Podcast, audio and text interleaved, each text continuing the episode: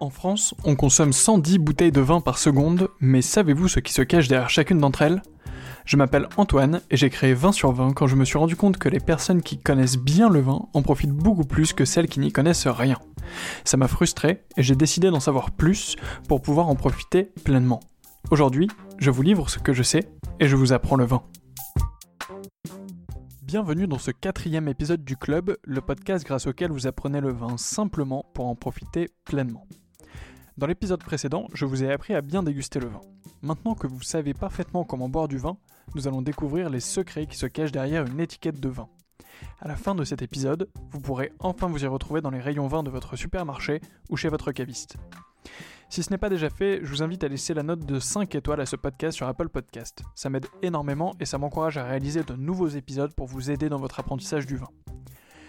Penchons-nous donc sur les étiquettes dans le vin. Vous allez le voir, une étiquette sur une bouteille n'est pas qu'un simple bout de papier. En premier lieu, une étiquette de bouteille de vin contient de très nombreuses informations qui vous aideront à bien choisir votre vin et à savoir ce que vous buvez. Par ailleurs, l'étiquette du vin est un enjeu de communication et de marketing particulièrement intéressant à comprendre et nous nous pencherons dessus. D'abord, les informations sur l'étiquette d'une bouteille de vin. Lire une étiquette de vin est essentiel pour comprendre ce que vous allez acheter ou ce que vous allez déguster. Juste avant de commencer, notez qu'un vin doit obligatoirement avoir une étiquette pour être commercialisé. Quatre éléments sont obligatoires. Le nom du château, du domaine ou du récoltant doit figurer sur la bouteille. L'appellation, celle-ci permet de savoir d'où proviennent les raisins et quelles méthodes de vinification ont été utilisées. La méthode de mise en bouteille. Et enfin, des éléments légaux comme le degré d'alcool. Ensuite, vous pouvez trouver d'autres éléments. Le millésime, c'est-à-dire l'année de récolte des raisins, il s'agit d'un élément important pour savoir si une bouteille est prête à boire ou si vous pouvez encore la faire vieillir dans votre cave à vin. Des mentions comme grand vin ou des médailles, n'y portez pas trop d'attention au moment de choisir votre vin, ces mentions sont très peu, voire pas du tout réglementées, et la qualité des médailles varie grandement en fonction des concours. Certaines mentions sont encadrées par la loi et sont synonymes de qualité du vin. C'est le cas de certains classements, comme les grands crus classés de 1855 ou le classement des vins de Saint-Émilion, bien d'autres. Nous pourrions faire un épisode entier sur les classements, n'oubliez donc pas de vous abonner au club pour ne pas manquer ça. La méthode de culture peut également être mentionnée sur l'étiquette. Par exemple, vous pouvez trouver le label d'agriculture biologique. Ce dernier permet d'attester que le vignoble a adopté ces pratiques. Attention toutefois, certains vignobles pratiquent l'agriculture biologique, mais n'ont pas passé la certification. On ne peut donc pas dire que c'est un vin bio, ce ne sera pas écrit sur l'étiquette, mais il n'en demeure pas moins que les pratiques du vignoble le sont. Pour finir, l'étiquette mentionne souvent une description du vin pour vous aider dans votre choix et dans votre dégustation. Vous y trouverez une brève description des arômes, les cépages présents, une indication d'accord mets et vins et la température de service idéale. Certains vins mentionnent également le temps de garde possible, c'est-à-dire le temps pendant lequel vous pouvez stocker le vin dans votre cave à vin. Nous réaliserons un épisode sur comment choisir votre vin, mais sachez que vous concentrez sur la région, les cépages, le millésime et les méthodes de culture ainsi que le nom du château vous permettent généralement de faire un bon choix. Dans le doute, demandez conseil ou demandez à votre caviste. Pour finir, certaines étiquettes de vin vous permettent d'authentifier la bouteille. C'est le cas par exemple au Château Palmer, comme l'expliquait Thomas Duroux, le directeur général du château, dans un précédent épisode du podcast. Une telle possibilité permet de lutter contre les contrefaçons. Avant d'aller plus loin sur le décryptage des étiquettes de bouteilles de vin, il faut savoir que certaines personnes collectionnent les étiquettes. C'est un excellent moyen de se souvenir de vos dégustations. Sachez donc que vous pouvez détacher l'étiquette d'une bouteille de vin. Pour détacher l'étiquette d'une bouteille de vin, il vous suffit de verser de l'eau très chaude, voire bouillante, à l'intérieur de la bouteille. C'est quelque chose que vous pouvez également demander dans les grands restaurants ou dans les grands bars à vin si vous voulez conserver ces souvenirs. Si vous voulez aller plus loin pour bien lire une étiquette de vin, nous vous avons mis un exemple dans un article qui est présent dans la description de ce podcast. Maintenant que vous connaissez les éléments d'une étiquette de vin et leur signification, je vous propose d'aller un peu plus loin pour vraiment comprendre l'étiquette d'une bouteille de vin. Quand vous achetez du vin, vous avez parfois la chance de le goûter avant de l'acheter. C'est le cas si vous vous rendez dans des salons, dans des dégustations ou même chez votre caviste, dans certains cas. Toutefois, dans la majorité des cas, vous n'avez pas la chance de goûter votre vin avant de l'acheter. Il est même possible que vous achetiez votre vin sur Internet. Dans ce cas, vous ne pouvez pas goûter le vin avant de l'acheter, votre décision d'achat se base sur un seul élément, son étiquette et tout ce qu'elle contient.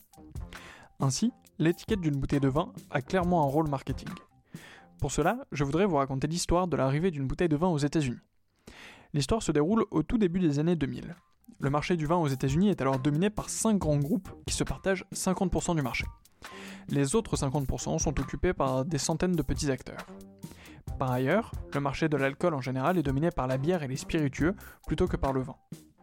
Pourtant, un vin australien va arriver sur le marché et en prendre une part significative. Il s'agit de Yellowtail. On ne parle pas ici de la qualité du vin, mais plutôt de la manière dont il a été vendu et à quel point ce fut un succès commercial. Les ventes de cette bouteille de vin sont ainsi passées de 225 000 caisses lors de son lancement en 2001 à 8,1 millions de caisses en 2006. Au cours des 5 premières années de commercialisation, Yellowtail est devenue la marque de vin à la croissance la plus rapide sur le marché américain. Mais comment expliquer ce succès dément sur un marché pourtant verrouillé par des acteurs traditionnels? Un des facteurs qui explique grandement ce succès est l'étiquette de la bouteille de vin. Sur cette étiquette, on trouve un nom entre crochets, comme pour montrer qu'il s'agit d'une bouteille à part. Le nom Yellowtail, ainsi qu'une image de kangourou. Rien de plus simple et de plus identifiable. La contre-étiquette, au dos de la bouteille, évite tous les termes œnologiques qui pourraient effrayer le consommateur et se concentre sur transmettre un message simple. C'est un bon vin, il vient d'Australie, il est accessible et vous pourrez facilement le partager. Il faut ajouter à cela une très bonne stratégie marketing et un positionnement prix attractif et vous avez l'histoire d'un succès commercial. Fait intéressant, dans les années suivantes, près d'un vin importé sur 5 aux États-Unis faisait apparaître un animal sur son étiquette. Par ailleurs, d'autres études sur l'impact de la couleur d'une étiquette sur les choix du consommateur ont été réalisées. Par exemple, en 2007, Palmer et Boudreau ont étudié les différents éléments d'une étiquette de vin. Ils ont montré que la couleur avait un impact très important sur tous les choix du consommateur. D'autres études ont analysé le poids des différentes informations sur la bouteille de vin pour conduire à l'achat. Dans ces études, l'importance de l'origine apparaît comme étant toujours l'élément prédominant du choix du consommateur, suivi par les cépages, la marque, les accords mets et vins possibles, le millésime, les récompenses obtenues et enfin le degré d'alcool. Pour finir, on remarque une différence entre les vins à l'histoire ancienne, comme dans les régions les plus traditionnelles, et les vins nouveaux, faits par de jeunes producteurs.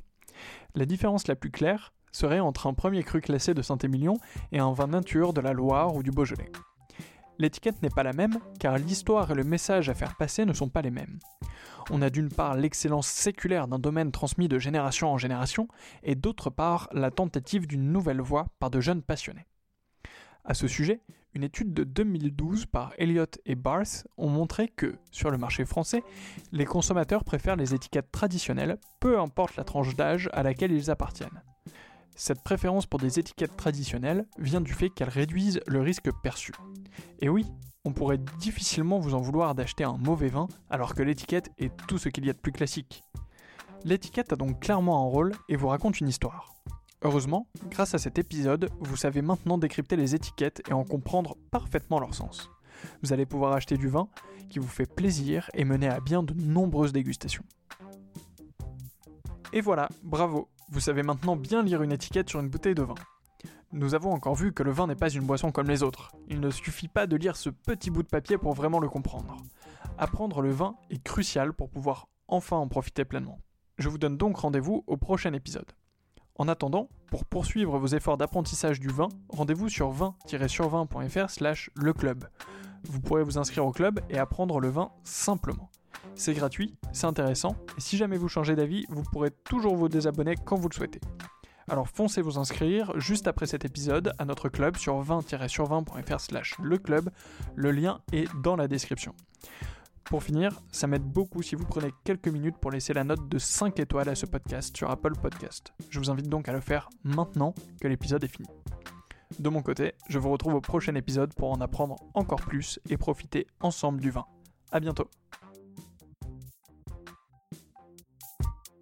Thank you.